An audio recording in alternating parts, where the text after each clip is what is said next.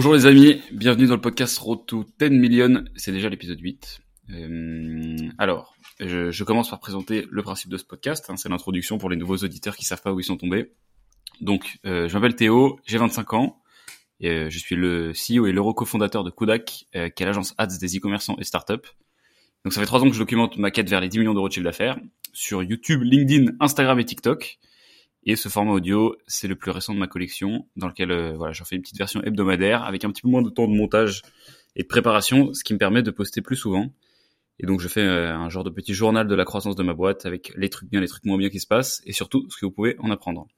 Donc aujourd'hui, pour vous dire un petit peu où on en est, l'année dernière, on termine l'année à 3,1 millions d'euros de chiffre d'affaires euh, et 350 000 euros de chiffre d'affaires mensuel. Ça c'est notre meilleur euh, bah, CA par mois.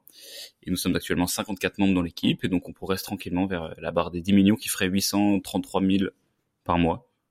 Euh, voilà, donc il nous reste encore un petit peu de chemin. Et donc dans ce podcast, je m'adresse à qui? Je m'adresse aux entrepreneurs qui veulent faire grossir leur boîte plus vite que les autres, et euh, en apprenant des leçons euh, sans prétention, exactement, de ce que ce que je vis au jour le jour. Donc euh, ce podcast, il est toujours en trois parties. D'abord, ça commence par l'actualité de la semaine pour Kodak et euh, pour moi. Ensuite, la dissertation hebdomadaire. Donc aujourd'hui, on va parler de leadership. C'est un sujet dont je vous avais parlé. Ceux qui avaient suivi l'épisode précédent savent que c'est un épisode que j'avais déjà essayé de faire, mais malheureusement mon micro était pas branché, donc j'avais dû l'annuler. Donc on va quand même le faire parce qu'il est intéressant. Euh, et ensuite, je vais répondre à vos questions. Et cette semaine, euh, petite spécificité, vous savez que quand je suis avec des gens pendant que j'enregistre le podcast, j'essaie de les faire participer. Il se trouve que je suis actuellement en Vendée, euh, à Bretignolles-sur-Mer, exactement. Voilà, près de Saint-Gilles-Croix-de-Vie pour les connaisseurs. Euh, donc en petit week-end avec Lola, Alix et Paul, euh, mes chers camarades de chez Kudak, et donc que je vais faire participer, euh, sans les forcer évidemment. Donc j'ai dit les noms de tout le monde, vous n'êtes pas tous obligés de participer. Donc je vais vous demander de venir euh, m'aider un petit peu à disserter, donc pour la seconde partie sur le leadership. Voilà, euh, on passe à la partie actu perso. Ils m'ont regardé avec des regards assez inégaux. Il y en a qui ont l'air chauds, d'autres moyen chauds. donc on verra qui se prête à l'exercice. Début des actus. Donc, je vous disais, euh, on arrive, on vient de, ça fait depuis samedi, vendredi soir, qu'on est arrivé en Vendée, donc à Bretignolles, dans une petite maison euh, très calme. Et euh, donc, c'est très agréable de, de, faire ce genre de week-end parce que ça change beaucoup. Et il y a un genre de phénomène qui se passe quand tu arrives dans un endroit où il n'y a pas de bruit, c'est que ton corps il se détend. Et donc, je pense que on a un bon ratio activité sommeil, parce que toutes, enfin, toutes les journées ont été rythmées par une bonne grosse sieste. Et franchement, euh, ça fait plaisir. Ça fait absolument plaisir parce que tu te rends pas forcément compte de la, de la fatigue que tu accumules tout au long de, de ta période de travail et tu te rends compte que quand tu ton corps il se détend et qu'en fait tu rattrapes un petit peu ta dette de sommeil donc euh, je me rendais pas compte que j'étais fatigué ça fait plaisir j'ai pu dormir et j'ai prévu de pas m'arrêter parce que j'ai pris mon lundi et mon mardi aussi et toute la semaine parce qu'après je vais me rendre à Tenerife où ça va être beaucoup moins reposant donc je pars pour 10 jours de vacances, euh, mais vous inquiétez pas, vous aurez des podcasts quand même. Je l'ai déjà fait euh, quand j'étais à Mykonos, donc a priori je pense que je suis confiant pour le faire quand la semaine prochaine, même quand ce sera un petit peu plus le bordel. Donc vous m'aurez dans vos oreilles euh, dimanche prochain aussi. Et peut-être non, d'ailleurs peut-être plutôt lundi. Je voulais vous en parler, je m'étais noté. Euh, je pense que c'est plus pratique si je si je sors ce podcast le lundi parce que je l'enregistre en fait le dimanche, mais souvent assez tard. Rototé Million, c'est plutôt un format qui qui s'enregistre en fin de journée. Euh, donc ça fait que quand je l'enregistre, bah là par exemple il est 21h56 dimanche, avec une heure d'enregistrement ça fera 23h, le temps de l'upload, euh, soit je peux l'upload à 23h45 pour faire genre je l'upload un dimanche, soit vous le programmez pour lundi soir. Donc je pense que je vais faire ça, c'est une, une récurrence que j'arriverai à tenir. Même si je m'étais engagé au début à ne pas m'imposer de récurrence, je pense que c'est quand même important pour euh, pour vous savoir quand est-ce que sort le podcast. Enfin je sais parce que moi je l'apprécie pas mal dans les podcasts que je suis, je les attends donc euh, quand je sais quand ils sortent. Donc je vais faire attention. Voilà. Euh, petit update. Ah oui, très marrant pour ceux qui ont écouté l'épisode précédent. Je disais dans l'introduction qu'on avait fêté, qu'on avait fêté l'anniversaire d'un de mes amis très chers qui s'appelle David, euh, et que j'avais emmené tout le monde manger dans un super restaurant à Paris qui s'appelle La Koya, et que ces petits salauds, euh, on devait être deux au démarrage, on a été cinq, n'avaient pas proposé de me rembourser. Et donc il se trouve que Max, l'un des amis présents, était présent à ce dîner, a écouté le podcast et m'a envoyé un message pour me dire ouais gros. Euh, combien ça a coûté le restaurant? Désolé de pas avoir de pas t'avoir remboursé et j'ai pas compris comment il avait appris. Et en fait il, il avait écouté le podcast. Voilà donc euh, Max je t'embrasse. Par contre réponds à mon message parce que quand je t'ai dit que ça avait coûté 737 euros tu m'as ghosté. Donc donc donc donc s'il te plaît va jusqu'au bout de la démarche maintenant tu es engagé voilà euh, petit point sur les sorties vidéo de la semaine maintenant donc deux contenus sont sortis la semaine dernière. C'est pas beaucoup, mais c'est des bons contenus. Le premier, c'est un épisode de podcast sur la piscine Paris que je vous laisserai aller découvrir sur la chaîne Les Bruts e-commerce pour les férus euh, de growth et de vente en ligne. Et ensuite, on a sorti une bonne grosse vidéo euh, qui est l'histoire de Kodak, euh, la partie 2, en gros, parce que j'avais déjà fait un épisode sur les prémices de la création de l'entreprise, donc un petit peu sur mon histoire à moi, qu'est-ce qui m'avait amené à créer Kodak, et là je vous ai fait en gros un, petit récapitulatif des trois ans d'aventure, un petit peu plus d'ailleurs, trois ans et demi, sur comment est-ce qu'on a qu'on est arrivé là où on en était, donc j'ai fait un petit débrief par chapitre, par section, qui correspond plus ou moins aux années d'existence de Kodak, donc depuis 2020, ça fait 2020, 2021, 2022, j'ai pas encore fait 2023 évidemment, et donc c'est une vidéo de 18 minutes qui est sponsorisé par Pike Drive d'ailleurs, ça fait plaisir. Et, et dans lequel euh, voilà, j'ai il y avait je pense que c'est la vidéo la plus complète que j'ai écrite sur euh, l'aventure de Kodak notamment parce qu'il y a pas mal de choses que j'ai pas eu l'occasion de reporter dans Road to 10 Million parce que en fait je, dans Road to 10 Million le but c'est d'avoir une information qui est assez digestible, comestible? Digeste, digeste c'est mieux ouais. Merci public. Euh, digeste, donc euh, j'essaie de rassembler ça souvent dans trois points et donc je mets pas mal de choses au placard et donc c'est pas forcément facile quand tu regardes les épisodes de Road to 10 Million de tirer une trame un peu entre entre les trucs qui sont passés et donc de comprendre un peu quelle était l'histoire derrière les points. Et donc là je vous ai un petit peu tout remis ensemble dans cette vidéo que je vous invite à aller regarder, qui se trouve sur la chaîne YouTube. Euh, voilà. Ensuite, pour euh, se projeter un petit peu, vous savez que Enlève tes chaussures, enfin la saison 1 d'Enlève tes chaussures a touché à son terme avec l'épisode sur Jean de la Roche-Brochard.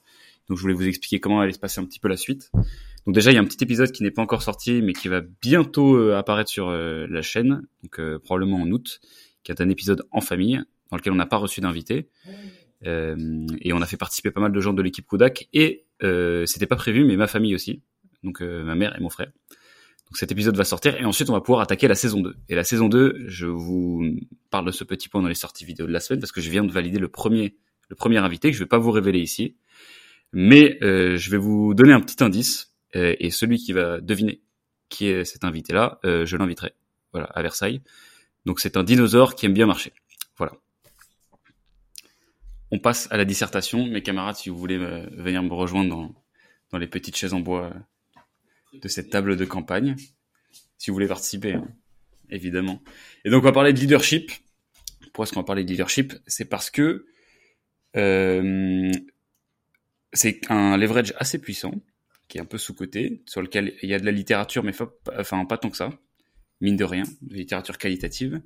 C'est toujours un truc qui s'apprend sur le tas, et c'est un truc qui a hum, le potentiel, euh, lorsqu'il est bien utilisé, quand quelqu'un qui est un bon leader, en fait, quelqu'un qui sait, enfin c'est pour ce que je vous dis que c'est du leverage, pour donner un petit peu de clarté à ce propos. C'est parce que quelqu'un qui sait bien lead, il peut faire bouger un gros groupe de personnes. Et donc en fait, il peut, vous savez que Naval dit que l'un des, l'un des leverage, c'est le capital humain. Un capital humain sans leadership, euh, ça sert à rien en fait. C'est, enfin voilà, c'est t'as plein de gens, mais tu sais pas les emmener dans une direction précise, parce que pour moi la définition du leadership, et on pourra en rediscuter avec mes camarades, c'est emmener les gens d'un point A à un point B, très simplement.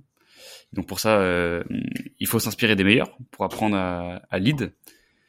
Et euh, un bouquin qui m'a beaucoup marqué sur le sujet, qui est pas une, que sur le leadership, c'est le Manuel du chef, qui est un recueil d'aphorismes de Napoléon. Donc un aphorisme, c'est une petite formule gorgée de sens voilà, donc c'est un bouquin qui est, qui est, un recueil de pas mal de choses. Je trouvais que ça illustrait pas mal des leçons que j'ai apprises euh, de façon beaucoup plus claire en fait que ce que j'aurais été capable de mettre sur papier. Donc je vous en ai rassemblé une dizaine ici, et donc le but c'est qu'avec Polyalix, on puisse en discuter chaque fois que je les mentionne. Donc si vous voulez venir, je vais vous laisser vous présenter un peu rapidement. On va essayer de faire passer le micro, donc euh, soyez indulgents avec les bruits. Normalement on a testé, euh, ça fait pas trop trop de bruit quand on passe le micro. Donc je passe la parole à Paul. Bon bah écoutez, salut tout le monde. Euh, pour ceux qui ne le savent pas, je suis l'associé de Théo sur Kudak. Euh, on a commencé ensemble Kudak et, euh, et voilà, je sais pas si j'ai grand chose de plus à dire ah, là-dessus. Ah oui, c'est vrai, c'est vrai, c'est vrai, c'est vrai. Euh, carrément, bah j'ai lancé une newsletter qui s'appelle Solve.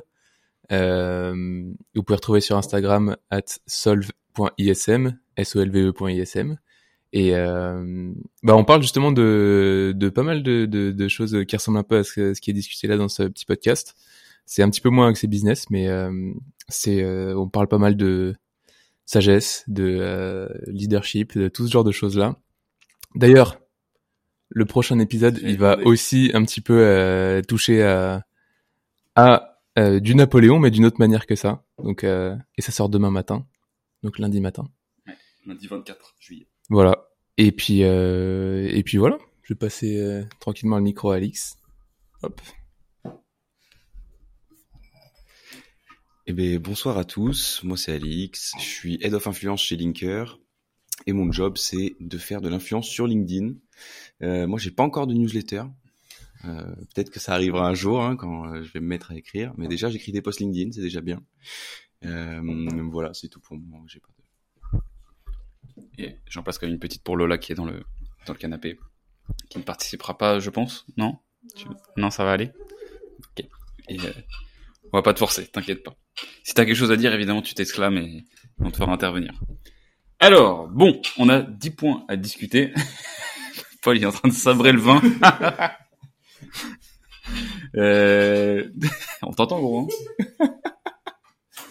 On est en train de s'ouvrir une petite bouteille de rouge avec... euh, euh, parce que voilà, ces deux personnes à ma table sont de grands, euh, comment on dit, euh, amateurs de vin, viti, Eno... Enophile. Ouais. Non, donc on doit- tout ça pour dire qu'on boit toujours du bon vin. Et donc là, euh, Paul est en train d'ouvrir une bouteille de rouge. C'est quoi d'ailleurs? Qu'est-ce qu'on boit aujourd'hui? Chaspline 2017. Chaspline 2017. Un peu de commentaires sur ce vin? C'est un nom assez intéressant parce que. Je c'est assez marrant en fait. Parce que. Attends, je sais pas si on entend. Ouais, Je sais pas, rapproche-toi. En fait, euh, c'est marrant parce que c'est chasse-spleen. Le spleen, ça veut dire que bah voilà, on a, on a le, on a le quoi, on a le, comment tu dis, t'as le, t'as le, t'as le- t'as le cafard un peu. Ouais, nostalgie. T'es nostalgique et tout. Et euh, je trouve, ça donne- en fait, c'est un vin qui donne super envie d'être bu, juste par le nom en fait. Je dis chasse-spleen, mais attends, mais comment le vin, qu'est-ce qu'il peut faire dans le pinard qui fait de- ça fait partir le spleen Donc euh, voilà, bon, on va voir. euh, Il y a quoi, une citation? Une heure n'est pas une heure, c'est un vase rempli de parfums, de sons, de projets et de climat. On, Ah, va, c'est Proust. on va goûter. Ah, c'est Proust? Ouais, c'est Proust. Super. On va voir si c'est vrai ou si c'est. On vous en dira des nouvelles. Alors, la première citation, c'est un mauvais général vaut mieux que deux bons. Pourquoi est-ce que je voulais sélectionner celle-là? C'est parce que ça fait, selon moi, écho très clairement à la notion d'ownership et à l'un des pièges de l'organisation des, des organisations, en fait, simplement, de, voilà, de faire des, des entreprises, c'est le fait de diffuser la responsabilité. Et donc, je sais plus d'où est-ce que ça, je sais pas si c'est une règle d'ailleurs avec les matelots, c'est comme quoi il n'y avait pas le droit d'avoir deux capitaines sur le pont à la fois. Euh, précisément parce que c'était extrait, enfin, pour ça, un peu, en gros, pour la même idée que, bah! Euh, euh, voilà, merde, merde, est-ce que j'en étais? Donc voilà, précisément pour exactement la même raison que je pense que Napoléon écrit cette chose-là, c'est que, euh, et principalement quand tu vas passer des périodes un peu de tumulte, ce qui sont le cas souvent quand tu fais la guerre, euh, tu peux pas passer ton temps à te poser la question de qui doit prendre la décision sur quel domaine euh, d'action. Et donc parfois tu peux, c'est pas parce que tu mets deux personnes intelligentes euh, que ça va fonctionner deux fois mieux. Il vaut mieux une seule personne qui est chargée de prendre la, enfin souvent la, décision assez rapidement et euh, qui a un domaine clair d'action euh, que deux personnes. Enfin ça veut pas forcément dire ça. Ce que ça veut dire surtout, c'est je pense que les les facteurs négatifs d'avoir deux deux généraux peuvent mener à de beaucoup plus grandes catastrophes que le fait d'avoir un un seul euh, un seul mauvais général. Un mauvais général, il va peut-être prendre des décisions excellentes, mais les mauvaises, enfin les dingueries qui peuvent arriver quand t'as deux personnes qui balancent un ordre contradictoire sont souvent euh, beaucoup plus néfastes. Euh, toc toc toc. Et donc voilà, oui, j'avais noté un truc. J'ai vu pas mal de boîtes. Bon, désolé, je vais un peu leur tirer dessus, qui sont, qui ont des co-CEO. Je sais pas si ça vous dit quelque chose. Non, mais je les ai toujours dit. euh, Mais qu'est-ce que ça veut dire? Je, je- je trouve que c'est. Alors moi je trouve que c'est un truc d'entreprise libérée un peu bizarre, tu sais, genre euh, comme la semaine de 4 jours là. Euh, et je me demande comment est-ce qu'ils font dans ces situations, tu vois, de... où il faut prendre des décisions un peu difficiles. Comment ils font quand ils sont pas d'accord simplement? Est-ce que en fait ça, ça veut pas forcément dire co-CEO, c'est-à-dire que c'est un COO et un CFO et euh, ils ont pas été, ils ont pas réussi à se mettre d'accord sur qui allait avoir le titre de CEO. Ou alors est-ce qu'en fait ils ont séparé la tâche du CEO en deux choses? Bref, donc moi je trouve que justement par rapport à ce principe-là, c'est une erreur de leadership et je, c'est un peu compliqué de savoir qui est le leader de l'organisation. En fait, ouais, la vraie question, c'est euh, est-ce qu'il y a un lien hiérarchique entre les, les deux CEO quoi? Ouais. Alors, s'ils sont pas d'accord, euh, qu'est-ce qui se passe? Mm. Et c'est c'est- c'est ça aussi le truc, c'est que c'est. Pourquoi il faut pas avoir deux capitaines? Parce qu'en fait, tu as un blocage, euh, tu peux potentiellement avoir un blocage au niveau de la décision, quoi. Donc, ce qui fait que tu plus, quoi. Euh, et ouais, je voulais dire que quoi qu'on en dise, je trouve que les boîtes sont des dictatures. Enfin voilà, c'est quand même qu'un système qui est hautement capitalistique. Donc le but c'est de faire de l'argent. Euh, et donc peu importe les formes d'organisation des boîtes, c'est toujours en fait une nuance de, il y en a qui disent quoi faire et d'autres qui font, euh, parce que c'est une boîte, enfin, parce qu'en fait quand tu, le principe de la démocratie, c'est justement de ralentir un petit peu le, les process pour pas qu'il y ait un, un, putain de dictateur qui arrive au pouvoir et qui fasse n'importe quoi. Je pense que les boîtes c'est l'inverse. Euh, et donc, je, disais d'ailleurs, il y en a qui disent qu'ils font, qui disent qu'il faut faire, et d'autres euh, qui font. Ça veut absolument pas dire qu'il faut donner des ordres. Et on en reparlera d'ailleurs dans un des principes va venir juste après, parce que sinon en fait les gens ils font pas, donc ça sert à rien. Tu peux dire quoi faire s'il y a personne qui fait, ça sert à rien. Euh, et donc pour moi, pourquoi est-ce que je vais noter un mauvais général vaut mieux que de bons? C'est aussi parce que ça fait selon moi écho à la notion de focus et que parfois il vaut mieux avancer très vite dans une mauvaise direction, quitte à comprendre rapidement que c'est la mauvaise et à changer de direction, que d'essayer d'être tiraillé dans deux euh, directions différentes, qui est en fait la définition du stress mécanique. Euh, enfin, ça crée du stress. Comment? Parce que je sais pas si vous voyez ce que c'est le stress musculaire. C'est en gros quand tu soulèves une haltère, l'haltère elle te tire vers le bas et toi tu essaies de la tirer vers le haut, donc ça met du stress sur ton muscle et ça le fait grossir. Euh, et ça peut donc soit soit le faire grossir pour les donc pour le muscle, c'est enfin leur cas parce qu'ils sont antifragiles, mais ça peut aussi si tu prends un fil si tu le tires trop fort de deux directions, il explose. Enfin, il se, il se brise, quoi. Et donc, euh, deux, enfin voilà, un, euh, deux bons généraux peuvent faire exploser une organisation, même si euh, ils sont excellents. Voilà, pour là-dessus. Est-ce que vous voulez rajouter quelque chose? Comment elle va et... Il est très bon. Il est très bon. Très bon ouais. Ouais, Sans très bon, et il est très bon. Euh, ouais, moi je voulais rajouter un petit truc, justement sur ça, qui un truc qui illustre bien euh, ce que ce que tu dis, c'est que j'écoutais tout à l'heure un podcast sur la guerre de 100 ans et c'est intéressant de comprendre que ce qui se passait d'un point de vue bah, sur le champ de bataille, en fait, les Anglais, ils avaient, euh, bah, les Anglais déjà, ils étaient très pragmatiques. Euh, C'est-à-dire qu'ils avaient euh, des techniques de combat qui étaient, bah, ils avaient beaucoup d'archers qui plantaient des pieux dans le sol pour qu'on on puisse pas les charger à la cavalerie, etc. Alors que euh, les Français étaient beaucoup plus, il y avait déjà beaucoup plus de chevaliers et ils étaient euh, beaucoup plus imprégnés, voire enfermés dans un, mindset euh, très chevaleresque où il fallait vraiment euh, le plus important c'était d'acquérir de, de l'honneur sur le champ de bataille etc et ça fait que euh, très souvent bah en fait euh, l'armée était pas forcément hyper disciplinée. Il y avait plein de petits euh, capitaines plein de petits euh, seigneurs locaux on va dire qui qui en fait ils voulaient ils voulaient juste choper un maximum de gloire quitte à ce que ça veuille dire foncer dans le tas de manière désorganisée et créer des catastrophes. Et c'est vraiment un truc qui s'est passé c'est pour ça que bah, toutes les batailles et toutes les grandes défaites de la guerre de 100 ans euh, française, euh, bataille de Crécy, Azincourt, tout ça, c'est tout le temps le même truc, c'est des mecs qui foncent dans le tas et qui font tuer tout le monde à la fin. Donc euh, voilà, c'est important d'avoir un, une conduite unifiée et harmonisée qui fait que bah on fait des trucs raisonnés et, on évite de faire mourir tout le monde. Quoi. Ouais, et je pense qu'on peut aussi euh, faire un parallèle avec la, façon dont sont décrits les leaders un peu dans le, pas dans la littérature, mais peut-être dans le, plutôt dans le cinéma, où tu as toujours l'impression que c'est des, euh, parce qu'en fait, quand on, quand on va parler d'un, enfin, d'une figure assez emblématique, genre Steve Jobs, etc. et tout, c'est toujours des gens qui ont, euh, en fait, je voulais rebondir sur la notion, tu as disais l'honneur versus le versus l'organisation. Tu vois, c'est des gens qui, en fait, on parle d'eux parce qu'ils ont fait des belles histoires et parce qu'ils ont amené des, des, entreprises assez loin, mais c'est pas toujours, ça n'a pas toujours été les meilleurs leaders, tu vois, dans le dans la, enfin les trucs qu'on a, disons, voilà, pour être plus clair, les trucs qu'on a appréciés chez eux et la façon dont les trucs, les trucs qu'on a mis dans un film, c'est pas toujours les trucs qui faisaient d'eux des bons leaders. J'ai pas forcément d'exemple qui me vient en tête comme ça, mais euh, mais par exemple, je, je pense qu'il y a un truc, tu vois, un truc qui est, mal compris sur les leaders, c'est pour être un leader, parfois faut être un connard, tu vois. Quand tu prends un Mark Zuckerberg qui est sur, quand il monte Facebook, etc., qui fait son compte pute à Eduardo Severin là, et tu dis bah ouais, s'il faut être un leader, faut faire ça, alors qu'en vérité, c'est un, c'est un principe qui a été poussé à l'extrême pour rendre stylé dans une dans un dans un film quoi simplement. Et donc, n'apprenez pas à être un leader simplement, je pense, sur, enfin, uniquement dans des films aussi, parce que tout va être romancé et principalement donc les des, voilà, des principes de leadership, mais aussi des trucs de, de storytelling. Il faut, faut être digne, il faut faire preuve d'honneur, etc. Voilà. Je sais pas si c'était clair. Il y a juste un truc que je vais rajouter aussi, c'est, tu l'as déjà dit plus ou moins, mais vraiment le pire truc quand t'as plusieurs responsables que de la responsabilité est, est partagée, c'est que sans cesse euh, on fait du ping-pong de responsabilité. Bah non, c'est pas lui, c'est lui qui a pas fait ça, c'est lui qui a pas fait ça, machin. Alors que s'il y a quelqu'un qui est chargé de faire en sorte que tout le monde va avancer, bah à la fin, c'est lui qui prend la responsabilité. Et s'il est responsable, ça va aussi lui donner l'énergie de faire bouger les choses. Euh, donc voilà, à la fin, le résultat, c'est que les choses avancent. euh, ce qui n'est pas le cas quand on répartit euh, la responsabilité. On passe au second. Le geste d'un général aimé vaut mieux que la plus belle harangue. Alors, ça, ça fait aussi un peu écho à ce que je disais avant sur la façon dont on dépeint les leaders dans la littérature et le, bref, l'art. C'est qu'on se dit toujours qu'un leader, c'est celui euh, qui fait un discours, c'est endiablé avant la bataille, qui motive les foules et qui les, et parce qu'il les fait se dépasser, euh, il gagne.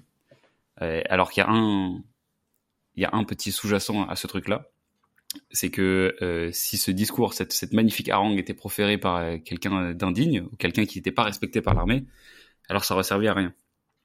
Si tu parles, si c'est un, général qui vient de faire un coup bas, ou je pense à un chef d'entreprise, euh, il y a plein de façons de faire des coups bas quand t'es un chef d'entreprise, mais qui va te faire un coup bas et que il va te faire un discours euh, motivationnel, d'inspiration, ouais, faut vous dépasser, etc. Ça prend pas. Et donc c'est pour ça que je pense euh, cette citation est écrite de la sorte, c'est qu'avant d'essayer d'être quelqu'un d'éloquent, euh, quelqu'un de qui sait motiver les foules et donc de très charismatique. Euh, soyez quelqu'un de respecté. Parce que je pense que le aimer, j'ai un peu envie de le, de le pimper parce que j'ai noté un général aimé, c'est pas toujours un général qui est gentil. Pas du tout ça que ça veut dire. Mais assurez-vous quand même d'avoir la, la, validation de votre équipe parce que derrière, ça vous permettra d'abaisser un peu le niveau de, euh, de charisme dont vous aurez besoin pour vous faire respecter, je pense. Et je pense que c'est exactement euh, enfin voilà, donc le but, maintenant la question qu'on peut se poser, c'est comment est-ce qu'on devient un général aimé? Et je pense que c'est en étant un, général juste. Et, et, je pense que c'est exactement comme un, entraîneur de foot, ou alors un prof en prépa. C'est-à-dire qu'il est très dur avec toi, euh, et en fait, tu as besoin qu'il soit dur avec toi parce que, mais au fond, tu sais que c'est pour te préparer à une échéance. Donc soit il veut que tu gagnes la Champions League, il veut que tu aies une bonne autoconcours, et, et tu sais que s'il t'impose ce niveau de dureté, c'est parce que le, derrière, s'il t'a imposé ça, le, le fait le concours, ça sera du pipi de chat. Et donc finalement, ça donne du sens à, à cette difficulté. Et donc c'est ça qu'on va respecter, selon moi, chez un leader. C'est quelqu'un qui va être capable de prendre ses décisions difficiles. Euh, c'est quelqu'un qui va être capable, si c'est un entraîneur de foot, euh, bah, voilà, de limoger un, un, joueur qui joue pas au niveau euh, qu'il attend. Et parce que sinon, c'est aussi un truc d'ailleurs, une façon de perdre sa légitimité et de pas être, plus être aimé par les troupes. Ça, c'est de, de tolérer un niveau de performance inférieur parce que ça, ça manque de respect à tous les autres qui se donnent à fond et, et en fait qui se disent bon bah en fait j'aurais juste à faire comme cette personne et je serais autant respecté. Et donc je pense que c'est surtout ça. Et pour moi, l'exemple parfait de ça, pour moi, c'est Elon Musk. C'est pas quelqu'un qui est très, que je trouve très charismatique dans, dans son expression, euh, mais c'est quelqu'un où tu sais qu'il est foncièrement passionné par euh, les projets qu'il mène, donc les SpaceX, etc. Et donc ça lui donne un peu un genre de, un genre de mojo qui fait que tu vas l'écouter quand il parle, même s'il bégaye euh, un peu dans son expression. Voilà. Donc un, le geste d'un général aimé vaut mieux que la plus belle harangue. Est-ce que vous avez quelque chose à rajouter là-dessus? Je passe au suivant. Ouais, tu peux aller. Nickel. Alors, ça fera une très bonne transition avec euh, le troisième, qui est un petit peu sur la même idée. C'est celui qui ne voit pas d'un œil sec le champ de bataille fait tuer bien des hommes inutilement. Alors, hum, qu'est-ce qu'un œil sec? Pour moi, on pourrait mettre sec euh, et juste. On pourrait remplacer par juste, ça marcherait bien. Euh, et donc, en fait, c'est un petit peu la même explication que celle que j'ai donnée avant, donc je vais pas forcément m'étendre beaucoup c'est que les gens attendent pas de toi que tu sois, sympa. Et c'est exactement le même paradoxe en fait que quand tu essaies de développer un produit qui plaît à, qui répond à un problème à un client et que tu discutes avec ton client et qui te dit ouais j'aimerais bien avoir ça, j'aimerais bien avoir ça. Donc tu fais un produit qui a ça et qui a ça et il l'achète pas. Et donc ça c'est la même chose. Je pense que quand tu demandes à n'importe quelle personne d'une équipe euh, qu'est-ce que tu attendrais d'un manager euh, pour que ça se passe bien, ils vont te dire ah, j'attends d'un manager qui soit sympa, euh, voilà, qu'il soit pas trop dur, qu'il soit cool et tout. Genre, je pense c'est un des trucs qui reviendra assez assez rapidement. Du moins chez les personnes qui n'ont pas forcément beaucoup réfléchi au sujet. Alors que c'est pas ça en fait qu'ils attendent. euh, parce que voilà. Et donc là c'est un exemple un peu, enfin, de, guerre, disons simplement. Ce genre de faiblesse, donc la gentillesse chez un général, dans ce genre de situation-là, ça peut faire tuer des gens. Et euh, donc évidemment, le parallèle est un peu moins important sur euh, sur un chef d'entreprise, mais en gros, ça peut ralentir ton ta quête, ta croissance, etc. Et de toute façon, quand tu quand la croissance de ta boîte elle ralentit, euh, c'est le début des problèmes. Donc finalement, euh, en étant un petit peu dur sur euh, avec les gens et avec les objectifs, tu fais du bien à tout le monde sur le long terme. Voilà. Je pense aussi dans cette même dans cette même phrase, il y a aussi un truc qui est que faut pas, euh, faut savoir mettre de côté tes émotions quand t'es dans ce genre de. Et j'imagine que, enfin, je sais pas ce que c'est, mais j'imagine qu'être un général sur un champ de bataille, si en plus euh, tes hommes t'aiment et que toi tu aimes tes hommes, euh, bah forcément les voir euh, mourir, c'est pas forcément un truc qui qui te laisse indifférent. Mais je pense que je pense que voilà, je pense que Napoléon il a envoyé à la mort beaucoup beaucoup de de, de mecs qui kiffaient. Euh, mais voilà, en fait, c'est un peu comme un joueur d'échecs qui va sacrifier qui va sacrifier certaines pièces essentielles euh, bah, pour atteindre son objectif. Donc, euh, je crois qu'il y a ça aussi, c'est que en fait, quand tu veux être leadership, quand tu veux, tu veux avoir du leadership, d'une part, tu veux aussi, euh, tu as envie de, de savoir emmener les gens, mais aussi une partie du leadership, c'est aussi atteindre les objectifs qui sont fixés. Et pour ça, enfin en fait voilà, tu peux pas être un leader si à chaque fois que tu as un objectif, tu l'atteins pas, tu te laisses emporter par tes émotions, machin et tout. Donc c'est un équilibre justement entre donner aux gens ce qu'ils ont envie mais en même temps, il faut que tu fasses ce qu'il faut euh, pour atteindre tes fins, et souvent, c'est aussi euh, pas forcément te laisser guider par tes émotions, quoi. Faut toujours garder l'objectif en tête. Ouais. Je suis d'accord. C'est pas facile, mais c'est bien, c'est un, point. C'est un point intéressant, et je pense que ça fait pas mal de... Ça me parle, ce genre de truc-là. Je pense qu'il y a beaucoup de décisions que t'es pas capable de prendre parce que tu te dis, ah non, c'est horrible. Ouais, ouais. En fait, il y, a plein de fois où tu, enfin, et je dis ça de ma maigre expérience de leadership, mais il y a plein de fois où tu dis, il faut faire ça, mais t'as pas envie de le faire parce que tu te dis que tu vas passer pour un connard, euh, que ça se fait pas, machin, etc., etc. Ça, c'est un vrai truc. Mmh. Ouais. Moi, je faisais une dinguerie que je fais d'ailleurs toujours un peu aujourd'hui, c'est je j'imagine à chaque fois que je prends une décision difficile, je me dis euh, putain ça va finir. Imagine ça finit sur LinkedIn ou un truc comme ça, tu vois. Parce qu'en fait, LinkedIn, c'est quand même le, temple du signalement de vertu, où tu peux faire passer n'importe qui pour un enculé euh, assez facilement avec une petite citation euh, bien choisie. Et faut surtout donc, si jamais vous consommez du contenu sur LinkedIn et en même temps vous essayez de monter une boîte, j'en avais déjà parlé dans le tout premier épisode, euh, bah faites surtout pas ça. N'imaginez surtout pas vos décisions érigées en poste, parce que ça va vous ramollir. Voilà. On passe à la 4. Ce ne sont pas les troupes qui vous manquent, c'est la manière de les réunir et d'agir avec vigueur. La vitesse à la guerre est la moitié du succès. Bon, la première idée qui m'intéresse, moi, dans cette proposition, c'est ce ne sont pas les, la quantité de gens qui vous manquent pour gagner une guerre. Et ça m'a directement fait penser au bouquin de, de Reed Hastings, le fondateur de Netflix, qui écrit No Rules Rules, et qui raconte une petite histoire sur un moment où il a dû virer, je crois que c'était 30% de son effectif il avait extrêmement peur de de la de l'impact sur la productivité, enfin sur la sur la production tout court par la suite. Et il s'est rendu compte d'un truc assez marrant, c'est que alors non seulement déjà ils arrivaient à produire autant après que les gens étaient partis, mais en plus il y avait une une atmosphère qui était devenue beaucoup plus positive. Et donc il s'en sert et beaucoup plus agréable en fait pour les gens qui étaient restés, qui étaient uniquement les stars.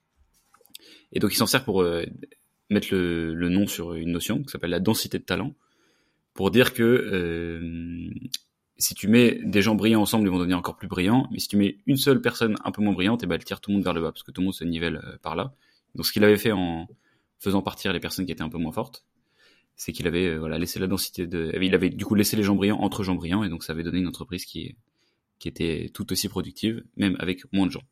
Et donc, euh, pourquoi est-ce que j'ai choisi, enfin, j'aime beaucoup la phrase, ce ne sont pas les troupes qui vous manquent, c'est la manière de les réunir, c'est parce qu'en fait, euh, je vous en parlais au démarrage, souvent c'est pas que t'as pas assez d'employés, c'est que tu sais pas les, diriger bien vers l'objectif que tu te donnes. Euh, et donc, euh, qu'est-ce que je voulais vous dire? Oui, voilà, c'est la vitesse à la guerre, pardon, il y avait une seconde partie de la, citation. La vitesse à la guerre est la moitié du succès. Voilà, c'est euh, assez évident. Euh, ça fait, euh, c'est exactement pour ça aussi que j'ai choisi la première citation sur le fait qu'il n'y ait qu'un seul général et pas deux, c'est parce que euh, aller vite, c'est c'est ça qui, te permet voilà de, faire progresser une, une, entreprise plus rapidement, enfin plus rapidement que les autres, parce qu'aller vite, ça veut pas forcément dire prendre, enfin tu fais plus d'erreurs quand tu vas vite, mais ça a déjà été bien documenté dans la startup nation maintenant, de toute façon tous ces trucs là de, de vélocité d'exécution. Euh, ce sont des choses qui sur le long terme vous permettent d'apprendre beaucoup plus vite et donc en tolérant une petite marge d'erreur rapidement, donc en tant que leader aussi, vous euh, permettez à votre entreprise sur le long terme d'aller plus vite. Et donc c'est un truc qu'il faut accepter dans ta, dans ta part de leader. Un leader, c'est pas quelqu'un qui fait des, qui fait pas d'erreurs, quelqu'un qui se donne une petite marge d'erreur et qui essaie de plus ou moins coller à ce truc-là, pas faire de dinguerie, mais accepter que tout va pas toujours se passer comme prévu. Et c'est là qu'on voit aussi les leaders, c'est comment est-ce qu'ils réagissent quand ça se passe pas comme prévu. Voilà, donc ce ne sont pas les troupes qui vous manquent, c'est la manière de les réunir et d'agir avec vigueur. Donc soyez un leader euh, aimé, et non pas un leader qui fait des harangues, et allez vite. La vitesse de la guerre est la moitié du succès. Ouais, en fait, petit truc euh, qui est lié à tout ça, c'est que il faut toujours faire, euh, faut toujours prendre en considération la question de la qualité et pas se limiter à des à des trucs euh, quantitatifs quoi. Dans une bataille, c'est pas euh, combien d'hommes contre combien d'hommes, c'est quel, équipement, quel entraînement, quel ça, machin, etc. Donc ça, ça vaut aussi, je pense, quand on a une équipe, tu peux avoir, ouais, c'est ça, c'est exactement le truc de Real Tu peux avoir beaucoup moins de personnes, mais qui ont plus d'expérience, qui savent faire ce qu'il faut, qui vont pas perdre des heures et des heures sur des trucs inutiles. Et ça fait une énorme différence à la fin, quoi. C'est ce qu'ils avaient expliqué aussi à Saint-Cyr dans la première semaine d'HEC, là, en stage, sur euh, pourquoi est-ce qu'ils faisaient autant d'exercices physiques et qui étaient aussi durs avec les gens? Parce que quand t'es sur le champ de bataille, en fait, euh, une personne mauvaise peut faire foirer une équipe. T'as as neuf tueurs, un mec qui a pas fait les exos, qui sait pas faire des pompes, et bah, ça peut faire tuer tout le monde. Donc voilà, le nombre ne fait pas la qualité. Alors, le meilleur moyen de tenir sa parole est de ne jamais la donner. Euh, Bon. Ça me faisait penser à un, truc. C'est les gens qui s'engagent et qui disent euh, T'inquiète, je vais atteindre les chiffres. Euh, franchement, ça va, ça va le faire. Ça, va bien se passer. Et t'as des gens qui te balancent ça, euh, qui, te, qui, te, tiennent dur comme fer. Et quand j'entends ce genre de choses, je me dis Enfin, c'est beau, t'as envie d'y croire. Mais tu te dis qu'une personne qui fait ça, ce qu'elle te dit, pourquoi est-ce que c'est impressionnant et, et, étant, et un peu romantique limite, tu vois, comme façon de, de parler des, d'un truc, c'est qu'elle elle admet qu'il y a une part d'aléatoire dont elle se fout. Donc il y a, y a, cette part de, chance. Elle va dire non non mais tranquille franchement il peut se passer ce qui peu importe les chiffres je vais les atteindre. Alors c'est super t'as envie d'avoir quelqu'un comme ça mais donner un engagement sur un truc que tu que tu contrôles pas pour moi c'est un petit euh, red flag. c'est un truc de faut faire très attention souvent c'est proféré par des gens qui qui sont qui se prennent un peu pour des magiciens. Donc euh, le meilleur moyen de tenir sa parole est de ne jamais la donner. En gros ce que ça veut dire simplement selon moi c'est que euh, la parole est comme un, euh, c'est comme la réputation. Euh, il suffit d'une fois où tu l'as pas tenu pour que les gens disent que t'es quelqu'un qui tient pas sa parole. Donc faut faire très très attention et particulièrement quand t'es un leader. Et, ça fait, il y a un truc très simple et qui est tellement rare quand tu bosses avec les gens, c'est de bosser avec des gens qui font ce qu'ils disent. C'est-à-dire ils disent, euh, voilà, ils, ils, font un truc, ils vont te le rendre pour telle date, etc. Ils l'ont fait. Et ça, ça se prouve en fait sur des mini choses ce truc-là. Et quand quelqu'un t'a fait même une merde, tu dis ok, je vais te rendre tel, j'ai besoin de tel document pour envoyer tel email le jeudi, tu l'envoies le mercredi, etc. Tu te dis ah mais attends mais j'ai envie de lui filer. Euh, et si je lui filais une équipe, tu vois peut-être qu'il pourrait faire ça sur une équipe. Et ça c'est un truc qui est tellement rare parce que les gens pensent que c'est pas important et ça se voit aussi avec les clients. C'est comme ça que tu gagnes la confiance d'un client. C'est d'abord en gagnant les petites batailles euh, que ensuite il te fera confiance sur les grosses. Voilà, donc le meilleur moyen de tenir sa parole, c'est de ne jamais la donner. Euh, bon, un peu de nuance là-dedans. Donnez-la avec parcimonie et vraiment que si vous êtes obligé. Mais je pense que ça, enfin, voilà, donner sa parole. Euh, déjà, assurez-vous que c'est un truc que vous pouvez totalement contrôler. Et ensuite, euh, faites gaffe et faut vraiment être sûr. Quoi, en fait, il faut la valoriser. Quoi. Ouais. T'as beaucoup de gens qui valorisent pas assez leur propre parole, ils se rendent pas compte de ce que ça vaut, quoi. Mm.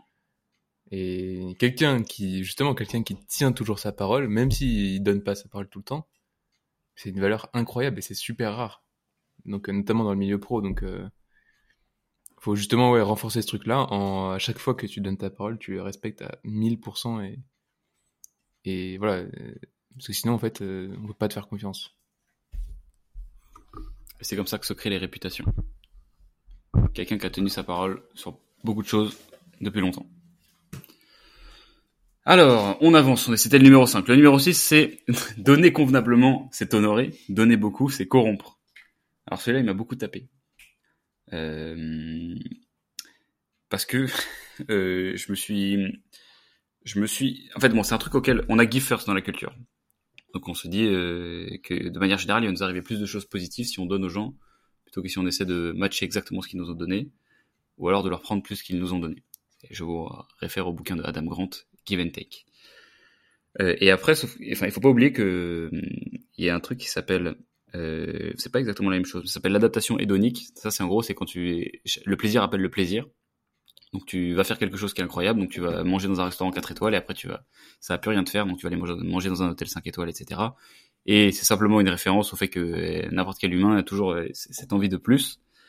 Et, et donc, toi, tu dois réfléchir à la façon dont tu donnes en tant qu'entreprise et en tant que leader pour faire en sorte de pas créer des enfants gâtés. Qu'est-ce que c'est un enfant gâté?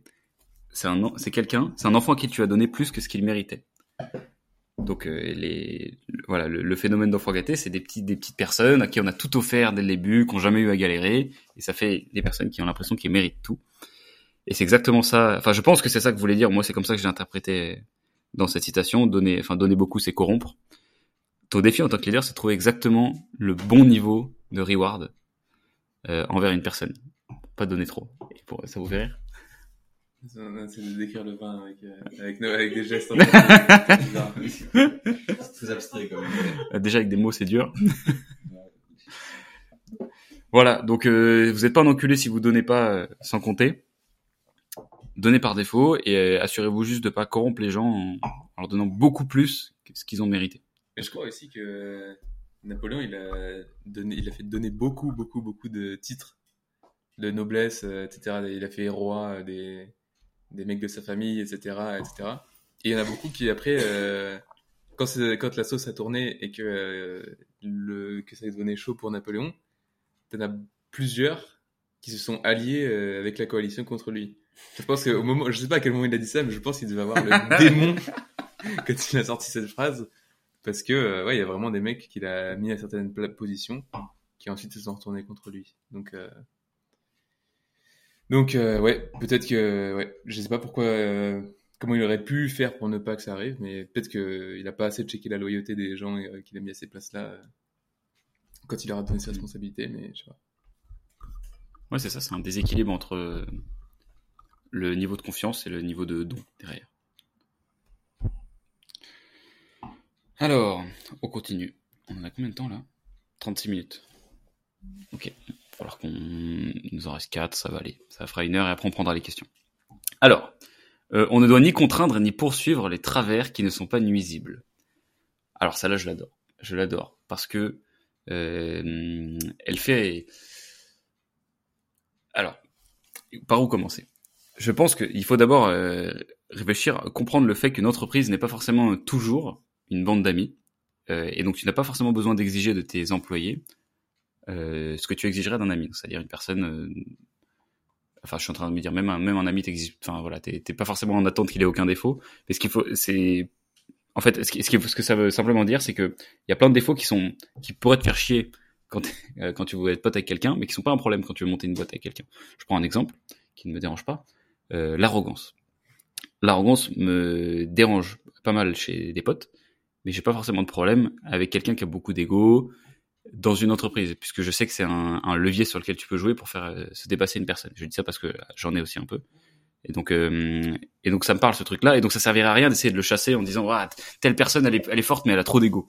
Ok, mais euh, quel problème?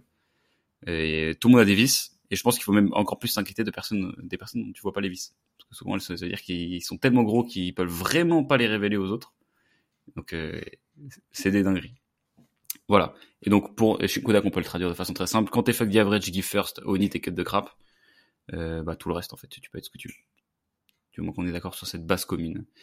Et donc, n'essayez pas de trouver les failles chez vos coéquipiers, ou euh, votre armée, dans, chez vos soldats. S'il n'y a pas de problème, enfin, si c'est pas des choses qui vous ralentissent, qui vous empêchent de gagner la guerre. Quel défaut est-ce que vous tolérez chez vos collègues de travail, les amis? Donnez des exemples. des gens. Euh...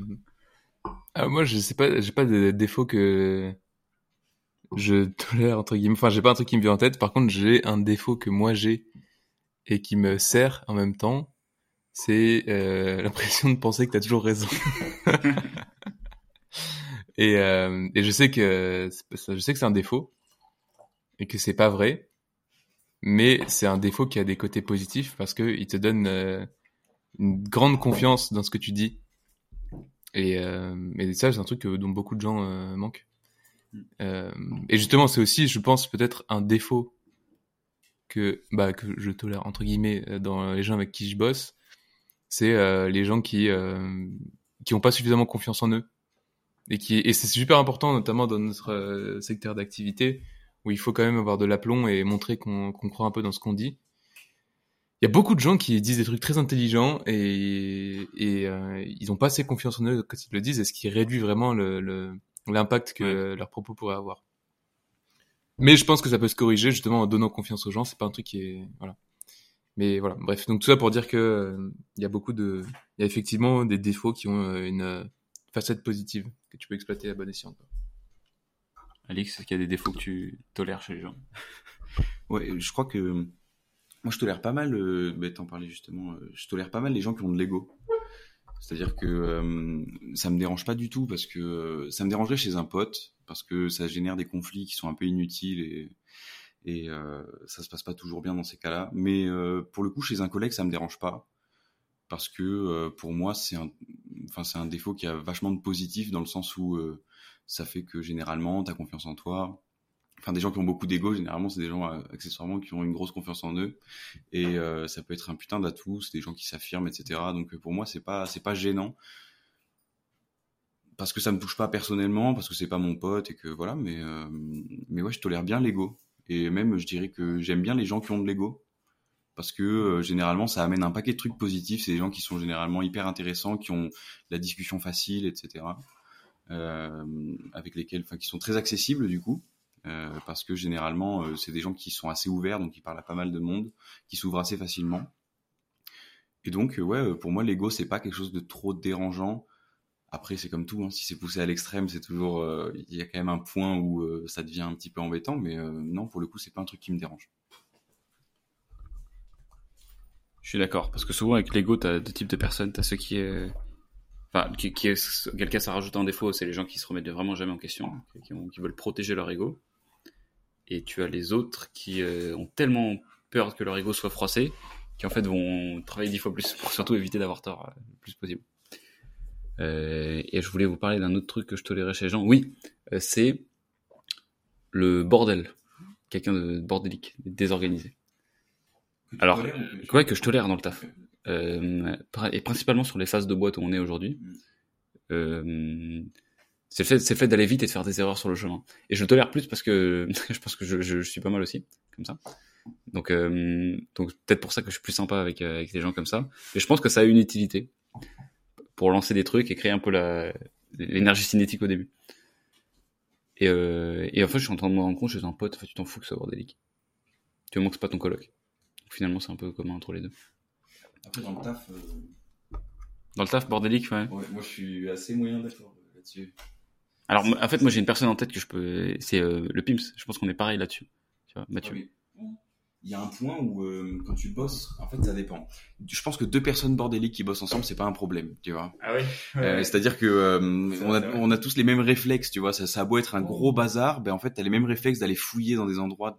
Enfin, tu vois, tu, tu comprends un petit peu ce mécanisme. Par contre, quand il y a quelqu'un qui est très organisé, qui bosse avec quelqu'un qui est hyper désorganisé, en fait, ça fit pas du tout. C'est la réalité. Il y a quelqu'un de son côté qui attend que tout soit reporté dans des tableaux, que ce soit ultra carré, super précis, que tout, enfin, voilà, que, tout soit très bien. Et l'autre qui acceptera euh, pas ça ou qui prendra pas le temps de le faire. Et donc évidemment, ça finira par. euh, Mais euh, moi, je suis assez désorganisé, donc j'aime bien bosser avec des gens qui sont désorganisés. Généralement, ça se passe bien. Mais le problème, c'est que si t'as les deux extrêmes qui bossent ensemble, pour le coup, c'est assez compliqué à gérer, quoi, je pense. Parce que t'as pas du tout la même vision des choses et que t'as pas les mêmes réflexes et que tu fonctionnes pas de la même manière, tu vois. Je dis pas que être organisé, bon, je- si, je pense que être organisé, c'est quand même mieux que être désorganisé finalement. Mais, euh, mais, euh, je, enfin, je pense pas que les deux soient incompatibles, tu vois. Juste, évidemment, si tu mets les deux extrêmes ensemble à bosser régulièrement, etc., c'est juste pas possible à gérer, quoi. Parce qu'ils ont des manières de penser et de fonctionner bien différentes et que c'est trop compliqué. Après, ça dépend euh, aussi de. ça dépend de. Est-ce que ta, ton, ta désorganisation, elle concerne que toi? Et genre, en fait, c'est circonscrit, on va dire, à ton cercle, c'est ta chambre qui est bordélique, machin, etc. Ou est-ce que ça, ça déborde, entre guillemets? Est-ce que ça rayonne sur les autres? Est-ce que tu te pointes en retard au call Est-ce que tu... Ah, j'ai oublié de faire ça Ah, machin, etc. Dans le taf, hein. Ah, mais même dans le taf, mais Ouais, même pour les potes, même pour les potes, ça devient casse-couille. Genre, quand ton pote, euh, il dit, ah ouais, j'ai oublié ça, j'ai oublié ça, machin, nan, nan. Bon, après, bah, j'avoue, j'ai des potes qui sont comme ça, mais ils ont aussi des grandes qualités qui compensent ça. Mais, euh... mais voilà. Hmm. Les, les potes qui perdent leur passeport, euh, ça fait chier. Quoi. Bisous. Qui oublient leur ordi euh, sur la place des Ouais. Euh, on en a, on en a un, un poteau commun qu'on embrasse. Ok. Euh, et je me dis aussi un truc, je pense qu'une personne bordélique chez Kodak est une personne pas bordélique à l'échelle de la société globale. Parce que tu vois, tu disais, si tu, dans le bordel arrive en retard au call, même quelqu'un de bordélique euh, chez nous arrive pas en retard à un call. Ouais, tout à fait. Et d'ailleurs, je, je vois vraiment que notre euh, être à l'heure, c'est vraiment c'est old school. Genre c'est old fashion. Genre c'est passé de mode. Personne n'arrive à l'heure. Genre jamais nulle part machin. euh, C'est c'est vraiment c'est euh, c'est la norme de ne pas être à l'heure. Et genre nous, vu que vu qu'on a notre règle qui est vraiment, je trouve que c'est vraiment, elle est très très cool cette règle chez Kudak. Pour ceux qui la connaissent pas, c'est en gros si t'arrives en retard à un call, que t'as pas prévenu dans les cinq minutes avant le call que tu serais en retard, tu fais un compliment à toutes les personnes que t'as fait attendre. C'est vraiment une règle qui est parfaite, je trouve. Elle est hyper positive et en même temps elle te force à être euh, à respecter ce truc-là. Et nous, c'est juste pour parce qu'on a ce truc-là que du coup on prend le réflexe d'être à l'heure. Mais sinon, genre, euh, je vois très rarement des gens être à l'heure, quoi. C'est vraiment C'est rare. vrai, c'est vrai. Côté Kudak, euh, on est tout le temps. Côté Kudak, on est toujours euh, quasiment à l'heure. Il y a des petits. trucs Oui, des fois, oui. mais c'est, enfin, à l'échelle de la boîte, Ça c'est quand même hein. super rare. Puis même, ça arrive à tout le monde d'être Ouais, en retard, sûr, ouais. évidemment. Mais je trouve que par contre, côté client, c'est un truc qui est un peu old school pour le coup. Il y a, il y a des gens qui ne sont jamais à l'heure. Même juste, tu leur dis 30, euh, c'est juste pas possible dans leur tête. À minima, ils attendent 31 pour rentrer dans le call, tu vois. Mais tu sais, c'est jamais euh, carré. euh. Après, je pense que ça- la ponctualité, c'est un truc que tout le monde traite différemment. Mais euh, Politesse zéro. voilà. Et c'est pas toujours un manque de respect aussi. Je trouve quelqu'un qui arrive en retard. Oui, c'est vrai. C'est plus un manque de discipline que Après, parce que tu sais, les gens, ils disent- retard et retard. Ouais. Mais il y a des gens qui te disent, tu sais, ils disent, ouais, il arrive 10 minutes en retard, ça veut dire, est-ce qu'il serait arrivé en retard avec, euh, il y a un rendez-vous avec Elon Musk, tu vois. Bah, du coup, ça veut dire, il me traite comme une merde, etc. Bon, déjà, non seulement t'es pas Elon Musk, et en plus, t'as des gens juste, ils sont en retard avec tout le monde. C'est pas, Ouais, mais vas-y. Pas prévenir et être euh, 15 ou 20 minutes en retard. ouais, c'est dur. Non, mais on est d'accord, on est d'accord. C'est vrai que- c'est vrai que c'est quand même, euh, ok. Bon, on avance. Sinon, on en est à combien de temps? 47 minutes, bordel. Euh, je méprise l'ingratitude comme le plus grand défaut du cœur. Alors j'adore, je trouve que la gratitude c'est vraiment une dingue. Quand t'as quelqu'un qui, qui a de la gratitude, parce que t'as pas, en fait t'as aucun, tu gagnes rien avec la gratitude. C'est un, un truc à ROI euh, négatif. C'est comme le, le giver, c'est tu donnes à quelqu'un, j'ai beaucoup de gratitude envers toi, mais ça t'apporte pas de résultat. T'as des gens que ça met très mal, enfin qui, qui le font pas justement pour ça. Je trouve que c'est là si tu vois les, où tu peux voir euh, une certaine grandeur d'âme, de bonté euh, désintéressée, qui se traduit dans la gratitude. Euh, toc toc toc. J'avais noté quelques petites notes sur le sujet. Voilà. Donc un, un bon leader, parce qu'on parle quand même de leadership ici, on n'oublions pas. Ça c'est donner, mais ça c'est surtout rendre. Et quand tu, il y a un grand genre de balance un peu euh, implicite de, il faut quand ce que les gens ont donné à la boîte, il faut que tu sois capable de leur rendre, de leur rendre. Et euh, c'est aussi pour ça que c'est dramatique quand tu as une période où tu fais pas de croissance, c'est que ça te met dans des situations où tu peux pas rendre à les gens qui t'ont donné. Et c'est pour ça qu'il faut à tout prix privilégier la croissance, l'atteinte des objectifs, etc. Parce que sinon tu te mets dans des situations délicates où tu peux pas respecter ce principe-là de gratitude. Euh, et c'est très embêtant. Euh, et voilà. Donc euh, c'est pour ça que c'est pas si dramatique de vouloir faire les objectifs financiers. C'est pas dans, le- dans le bien de tout le monde. En fait, tout le monde est content quand ces objectifs sont atteints. Contrairement à ce que en LinkedIn. Voilà. On passe à la suite. Comme ça, on peut, prendre les questions après, ce sera plus marrant. Euh, Savez-vous ce que j'admire le plus dans ce monde? C'est l'impuissance de la force pour organiser quelque chose. Euh, oui. Alors, euh, bon. Quand tu, as des responsabilités dans une boîte, que ce soit la tienne ou pas, tu, as cette possibilité, tu sais que tu es un peu un joker, c'est je suis ton boss, fais le truc. Et je pense qu'il faut voir ce truc-là comme un, comme un daron qui, qui doit menacer son gosse, parce que c'est l'équivalent d'une menace. C'est quand tu dois en arriver là, c'est que t'as, t'as fail en fait. Euh, et putain, il a pas une citation là-dessus d'ailleurs, là où il, là où la force, euh, je sais pas quoi, l'autorité. euh, Merde, si, il y a une citation qui est sur ce. Je vous la retrouverai, je vous la mettrai en description de, de Spotify.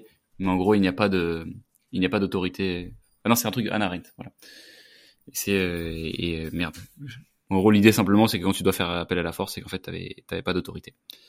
Donc c'est pour ça que c'est, un piège. C'est-à-dire c'est une, c'est une carte qu'on vous donne et qu'il faut absolument éviter d'utiliser à tout prix. Donc c'est l'équivalent de la violence hein, dans cette citation. Et donc pour euh, faire faire quelque chose à quelqu'un, euh, il faut toujours avoir en fait en tête euh, l'intérêt de la personne en face et se dire comment est-ce que je peux faire en sorte que le truc que je lui demande serve à un ou plusieurs de ses intérêts. Et donc c'est aussi pour ça qu'on essaie de mettre du variable chez tout à tout le monde dans les dans les rémunérations chez Kodak parce que si t'as pas ce variable là, tu peux pas vraiment te référer à un truc en mode euh, si tu fais bien ce truc là, bah il va se passer tel truc de sympa sur ta rémunération. Puisque la, la partie rémunération c'est c'est une grille assez simple de lecture des des incentives chez les gens dans une boîte. Et donc quand il y a pas de variable, tu vas dire bon non mais écoute, et la personne en fait en face pourrait te dire mais pourquoi est-ce que je ferais le truc que tu me demandes, ça va rien changer à ma à ma rem. Et là tu vas être obligé de dire oui ben non si tu fais bien ton taf, ça va mal se passer, ça va niquer l'ambiance ou alors je vais devoir virer, etc. Bref des trucs chiants. Ce qui est intéressant c'est de faire en sorte que les initiatives soient tellement alignées que t'aies pas besoin de dire aux gens quoi faire. Donc pas besoin d'utiliser la violence. Voilà pour ces points. Good? Ok. J'ai cherché la citation mais je l'ai T'as pas trouvé? Je, je la retrouverai. Alors, et la numéro 10, un trône n'est qu'une planche garnie de velours. Je pense que le rôle de leader, c'est comme la célébrité. Tout le monde pense qu'il le veut, mais euh, quand tu en as eu une petite expérience, et ça peut être à plein d'échelles différentes, hein, tu peux être euh, le leader de... Enfin, un manager, c'est une façon d'être un leader aussi, donc à partir du moment où tu as un alternant ou un stagiaire, etc., ou n'importe quoi. Tu bosses avec un prestataire aussi, c'est une façon d'être un peu un leader. Tu te rends compte que c'est pas forcément une position qui est très enviable. Euh, et donc, euh, parce que en fait voilà et, un truc qui me fascine sur les leaders tu prends tous les grands leaders donc les ceux dont je parlais avant les Elon Musk les les Steve Jobs etc c'est tous des gens qui ont des j'ai l'impression du moins je les connais pas personnellement que c'est des gens qui sont qui ont des déséquilibres euh, sur euh, une ou plusieurs parties de leur vie. C'est des gens qui ont trop envie de reconnaissance qui ont trop envie d'argent qui ont trop envie de gloire. Et que c'est ce truc là qui fait qui va souvent conditionner le fait que ce soit des bons leaders. Enfin pas que ce soit des bons leaders, mais que ce soit des leaders un peu iconiques qui qui construit des trucs énormes. Euh, et en fait, s'il y a ça, qu'est-ce que ça dit sur quels sont les les prérequis pour être un bon leader? Je pense qu'il y a toute une partie un petit peu de déséquilibre de, on pourrait pas prendre Napoléon hein, simplement. C'est quelqu'un qui avait un, enfin il avait quand même un problème tu vois ce mec. Il avait un melon. Ah il avait il, avait un problème. Et, euh, et, il est quand même érigé hein, comme l'un des plus grands leaders de l'histoire. Donc il faut faire attention à ce, à ce que vous voulez. Euh, et c'est pour moi ça à quoi fait écho la citation. Donc un trône n'est qu'une planche garnie de velours, c'est que ben, n'oublie pas que voilà, tu es en train de t'asseoir sur un bout de bois. Et que demain si je mets du velours sur un autre bout de bois, ben, ça pourra devenir un trône aussi. Et euh, tu t'en tireras tout euh, tout con. Donc ne pas croire en ton propre dans, dans, ton, ta propre hype, garder les pieds sur terre. Oublier que mm. voilà. Je pense qu'il y a un truc aussi avec cette phrase, c'est que en fait, je te dis les rois, c'était quand même un truc, tu vois, à l'époque. Euh, genre, c'était le roi, c'était un truc, c'était quelque chose de, de, enfin, tout le monde regardait, on va dire, était impressionné, on va dire, par le roi et tout. Et en fait, juste le fait d'être roi, c'est juste une, euh, c'est juste dans la tête des gens. C'est un truc qui n'existe que dans la tête des gens, tu vois. En fait, le trône, machin, etc. On dit ouais la couronne, etc. C'est juste des symboles euh, sur lesquels tout le monde s'est plus ou moins mis d'accord pour dire bah voilà, le mec qui a qui est assis sur un, un gros fauteuil avec des trucs en velours dessus et qui a un rond sur la tête qui est doré, bah, c'est le mec qui pèse le plus. Et c'est, c'est juste un truc sur lequel tout le monde s'est mis d'accord et qui est une qui ensuite bah, de génération en génération c'est accepté. Voilà, c'est comme ça et tout. Mais à la fin, euh, ça veut aussi dire que le roi c'est un homme comme les autres. Juste, euh, il, il, a son pouvoir et tout ce qu'il a parce que euh, on a construit, on va dire, un, tout un univers autour de autour de, de, de, de ce qu'il est quoi. C'est, c'est, c'est-à-dire aussi que même les Elon Musk, etc., machin, on les met sur un piédestal et tout, alors que bon, c'est un mec normal, et le matin, il, il va chier, euh, mm. il, il, prend sa douche tranquille, voilà, c'est, quelqu'un comme tout le monde, quoi. Donc c'est vraiment aussi le, t'as une aura qui peut se créer juste parce que, via ce que t'arrives à, à, ouais, c'est un peu, c'est du marketing, euh, marketing slash propagande, quoi. Totalement, absolument. Euh, alors, on en est à, on en est à 54 minutes, donc on va, je pense, prendre 10 minutes, 10-15 minutes pour les questions. Et euh, il y a des questions sur toi, Paul. Figure-toi. Donc, euh, voilà. Et ben, je vais, je vais, je vais commencer par celle-là. Donc, pour poser vos questions, c'est sur euh, Instagram, euh, théo.le.lyon. Je mets une petite story avant l'épisode. Donc, tant qu'on y est, euh, oubliez pas d'aller mettre une petite note sur la plateforme de podcast de votre choix, c'est sur laquelle vous écoutez. Donc, Deezer, Apple Podcast, Spotify, etc Ça aide énormément euh, ce podcast à remonter dans les charts et aller gratter les couilles de Yobi et Oussama. Voilà. Alors, Alexandre Aguerter nous demande si Paul n'était pas là, tu penses que Kodak ressemblerait à quoi? Alors, je pense que je vais te laisser répondre. euh, c'est une très bonne question, C'est hein. une très bonne question, Alexandre. Excellente cette question. Qu'est-ce que t'en penses? Bah, ce serait juste un tout petit peu moins organisé. Ouais. En vrai, ouais. Il est corpo. Euh... On aurait manqué un paquet de bons conseils aussi. Ouais, je pense que qu'est-ce qu'on. Je- en vrai, je pense que ce serait surtout moins structuré. Ah, Il y aurait ça- beaucoup, on perdrait beaucoup de temps à faire des trucs, euh, des tâches répétitives qu'on euh, qu'on n'aurait pas, pas automatisé, pas machin, etc. Ouais. Peut-être qu'on ferait même plus une agence en fait. Hein. Je sais pas, j'aurais fait, j'aurais peut-être parti en couille. euh. Bah, si.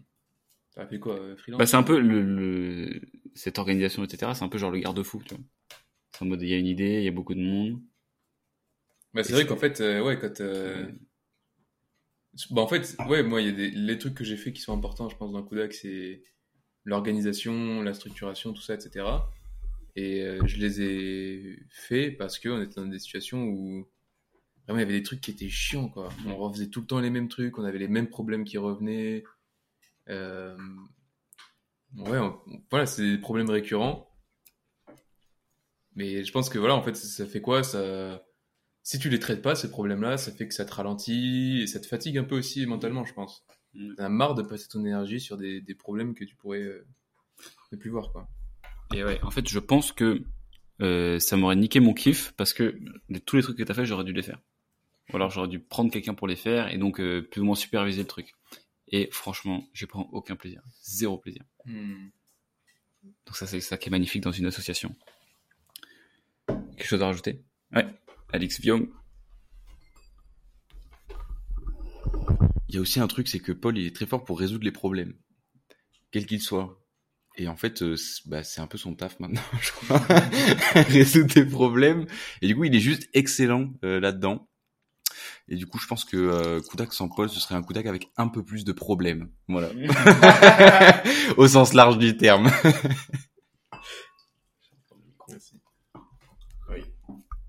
Et donc, pour, et donc pour résoudre tous vos problèmes, ça se passe sur Solve. C'est pour ça que ça s'appelle comme ça aussi. Hein. Solve. Résoudre. Solve.ism. Alors, oh là, il y en a plein. Est-ce que Kudak est capable de gérer des clients étrangers demande Alexis.gln. Oui, absolument. Est-ce que tu gérerais de l'ads pour de l'entertainment comme pour de l'e-commerce? Alors, euh, je sais pas ce à quoi tu veux faire référence précisément. C'est un peu dur hein, de entertainment comme pour de En fait, l'e-commerce. tout dépend. Enfin, si Ouais. de manière très, très, très, très robotique, tout dépend de quelle conversion tu as envie d'avoir à la fin. Ouais. Si à la fin, c'est des gens qui achètent un billet pour un concert ou, ou comme ça, bah en fait, c'est pas si différent du e-commerce. quoi. Après, euh, entertainment, je sais pas, ça peut être quoi Ça peut être. Euh, T'as des inscrits à, je sais pas, une émission, machin, des subscribers, bah. Pareil, hein, ça se gère avec de la pub.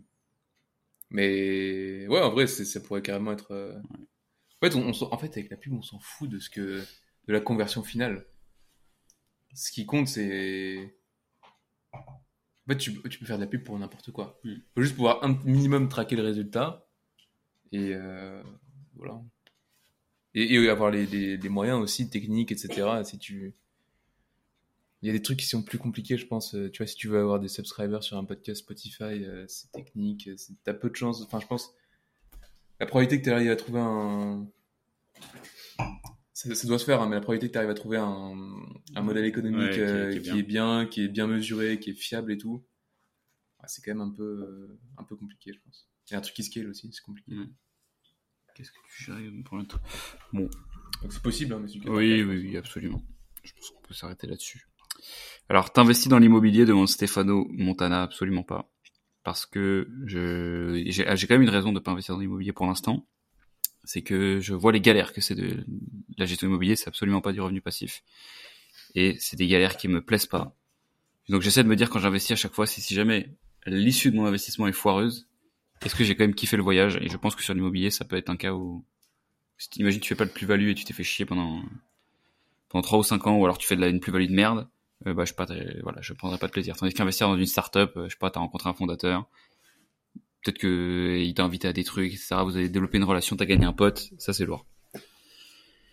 Euh, tu comptes refaire une agence comme 9 16e, demande ADN-du-bas Jules. Non. Pas du tout. Je pense qu'on va s'arrêter sur sur un sur un 9 16e. De moins sur la production de contenu TikTok organique. On continue à faire des UGC, euh, donc euh, user generated content pour ceux qui, se- qui seraient pas trop dans la production de contenu. Donc des c'est des vidéos verticales en fait qui sont faites, enfin pas tout en vertical d'ailleurs, mais des vidéos qui sont faites un peu plus euh, par les utilisateurs. Euh, on continue à faire ce genre de format, qui est un petit peu en fait le format qui est fait sur TikTok. Hein. Toutes les vidéos de TikTok, en, enfin, en grande majorité, les trucs, euh, les trucs avec lesquels est née la plateforme sont des UGC. Donc non, on va pas refaire de 9 16e, à moins qu'on ait un, un génie qui arrive et qui nous dise euh, je peux je peux révolutionner votre business, mais en tout cas ça s'appellera certainement pas 9 16e. Euh, voilà. Ton meilleur souvenir business. Oh, C'est encore une fois ADN tiré du bas Jules. Quel est ton T'as rencontré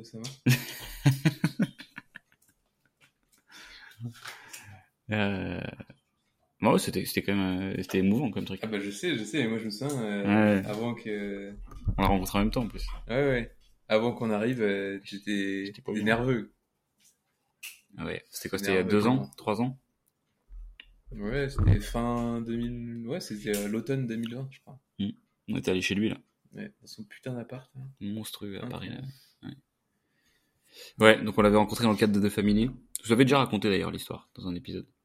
Qu'ils avaient reçus pour un, un déj. On a mangé des sushis et, et j'étais très intimidé. Paul, pas du tout. Il connaissait pas. Donc tant mieux, ça, ça a compensé. Comment trouves-tu ta motivation de travailler? Ah, Paul, il est pour toi celui-là, Sam Owens. Why you don't do the work? Voilà. comment comment trouves-tu ton euh, motivation? Bah... Pas besoin. Ah ouais, c'est discipline. Franchement, si tous les jours tu galères à trouver ta motivation à travailler, fais autre chose. En fait, c'est ça, le truc, c'est... Moi, j'ai eu pas mal... euh, bah, J'en parlais à Théo il y a pas longtemps.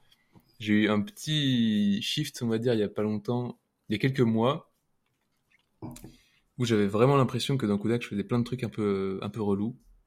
Plein de trucs qui me faisaient chier. Et... Euh...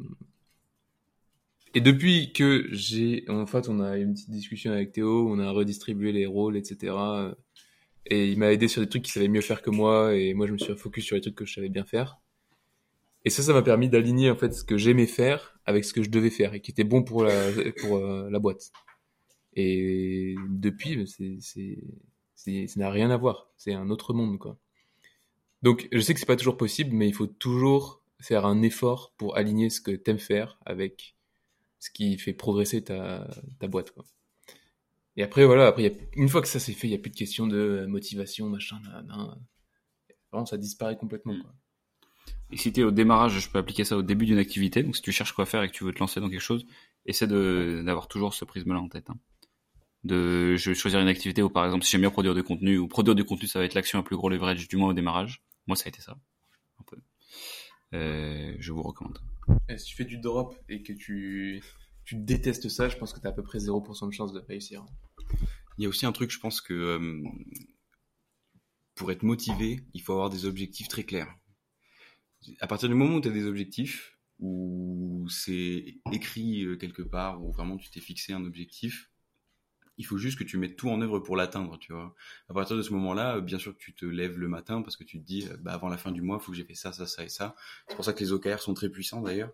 Mhm. C'est-à-dire que euh, malgré tout, euh, bah, tout le taf dans l'exécution, etc., avec les clients, il faut quand même faire avancer les choses côté euh, interne. Et le fait d'avoir des objectifs là-dessus, c'est quand même assez cool parce que bah, tu sais pourquoi tu te lèves le matin. Tu sais que dès que tu as fini toute l'exécution avec les clients, euh, bah, il te reste ça à faire et qu'il faut que tu le bosses. Et euh, je pense que juste avoir des objectifs, ça, ça aide quand même bien à se lever le matin.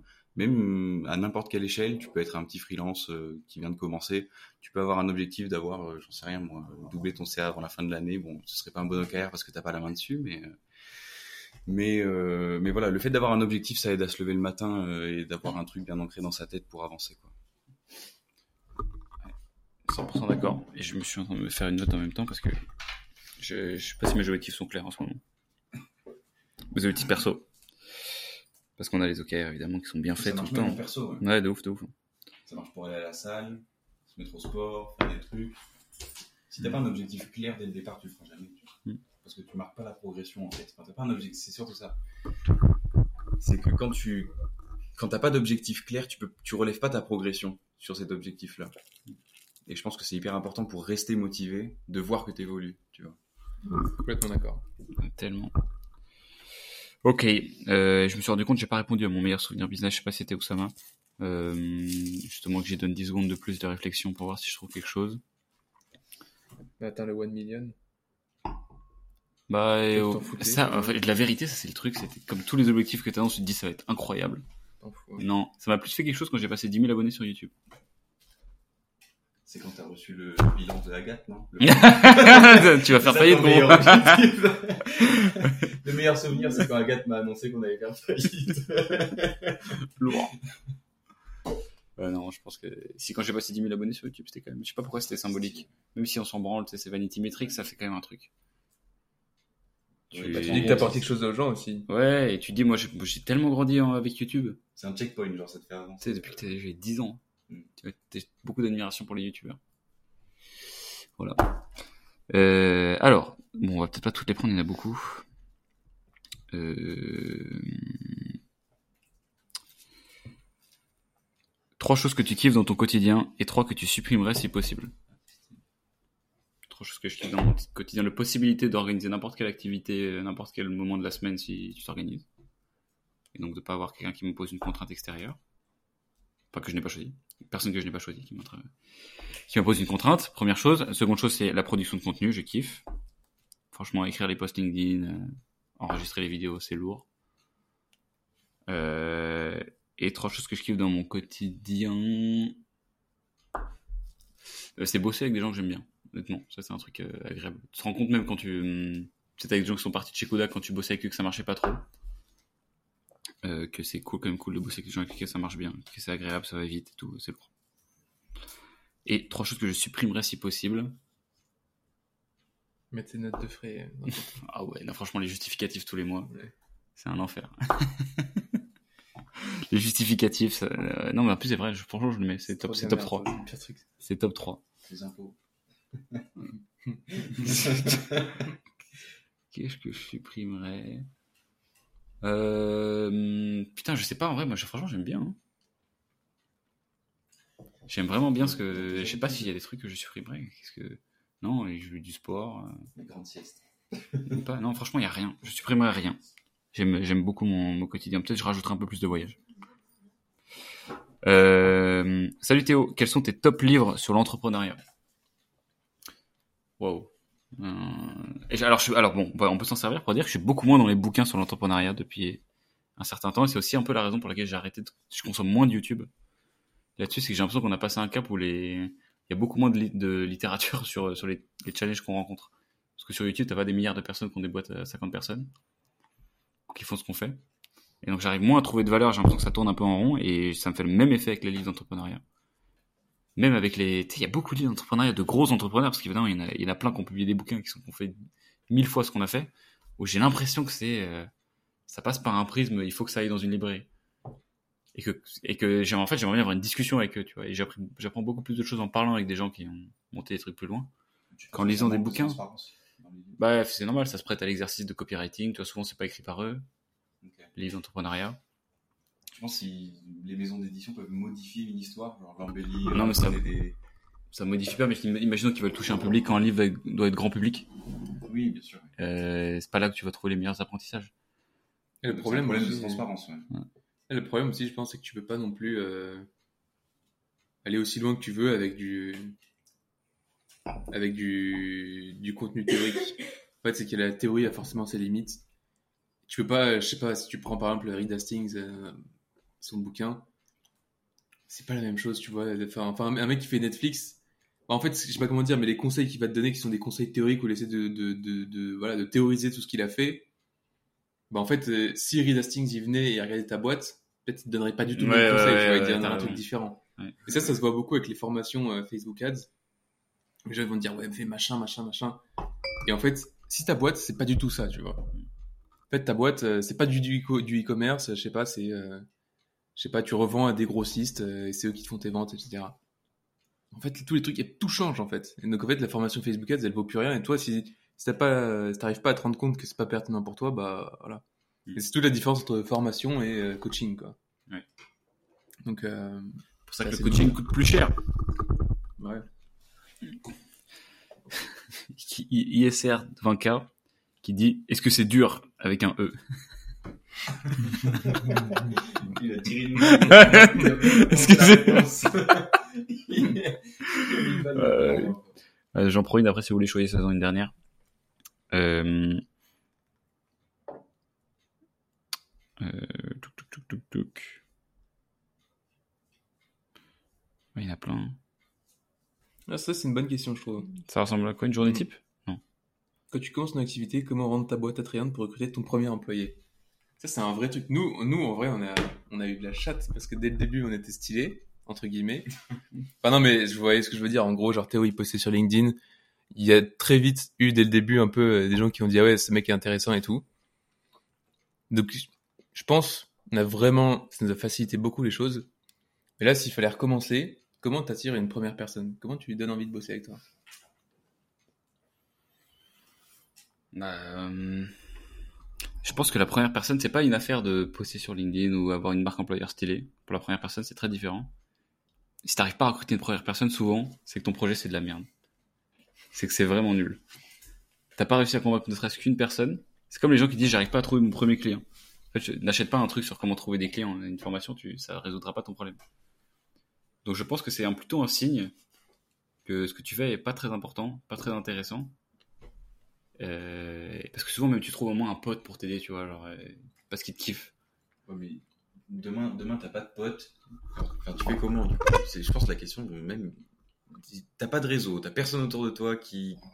Imagine que tu dois partir de zéro, tu fais comment?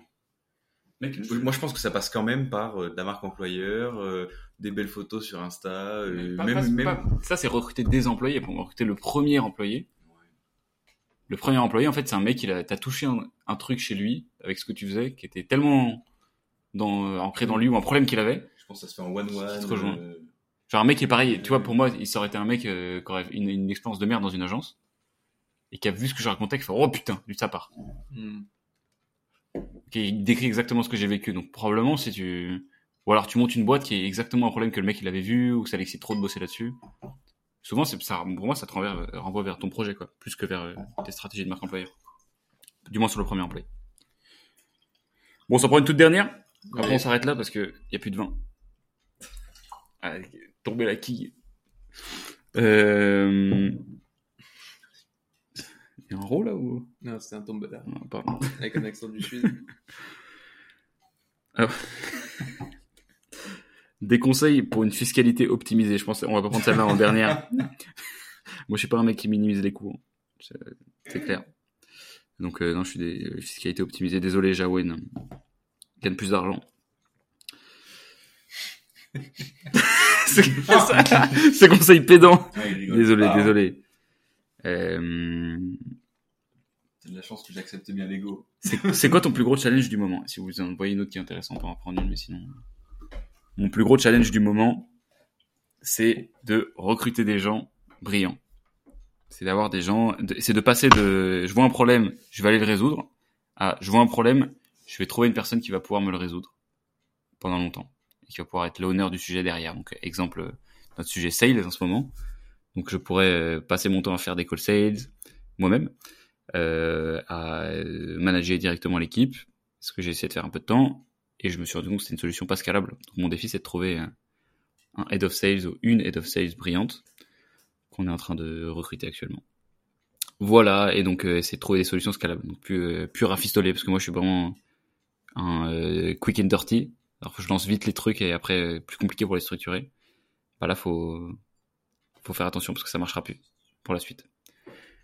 On s'en prend une dernière ou, ou Comme tu veux, Alix. je, je pense qu'on peut s'arrêter. On s'arrête là. Il y a quand même une petite hésitation là. Bon, allez, on va pouvoir s'arrêter là. Je pense que c'est un, un wrap pour cet épisode 1h43 d'enregistrement. Non, non, 1h14 d'enregistrement, pardon. Je peux pouvoir l'upload, euh, je vais le programmer pour demain matin, je pense. Voilà. Euh, merci beaucoup d'avoir écouté Road to 10 Million. N'hésitez pas à aller mettre une note sur la plateforme de podcast de votre choix. Merci à Paul Meyer, mon associé chez Kodak, Alix, Head of Influence chez Linker, d'avoir participé à ça, et à Lola de pas avoir fait de bruit. et à Gon, Goni de Beagle sur Instagram. Voilà, le petit chien qui, qui se balade dans le, dans le salon pendant qu'on enregistre. Je vous embrasse et je vous donne rendez-vous lundi prochain pour un nouvel épisode de Road to Million. Bisous à tous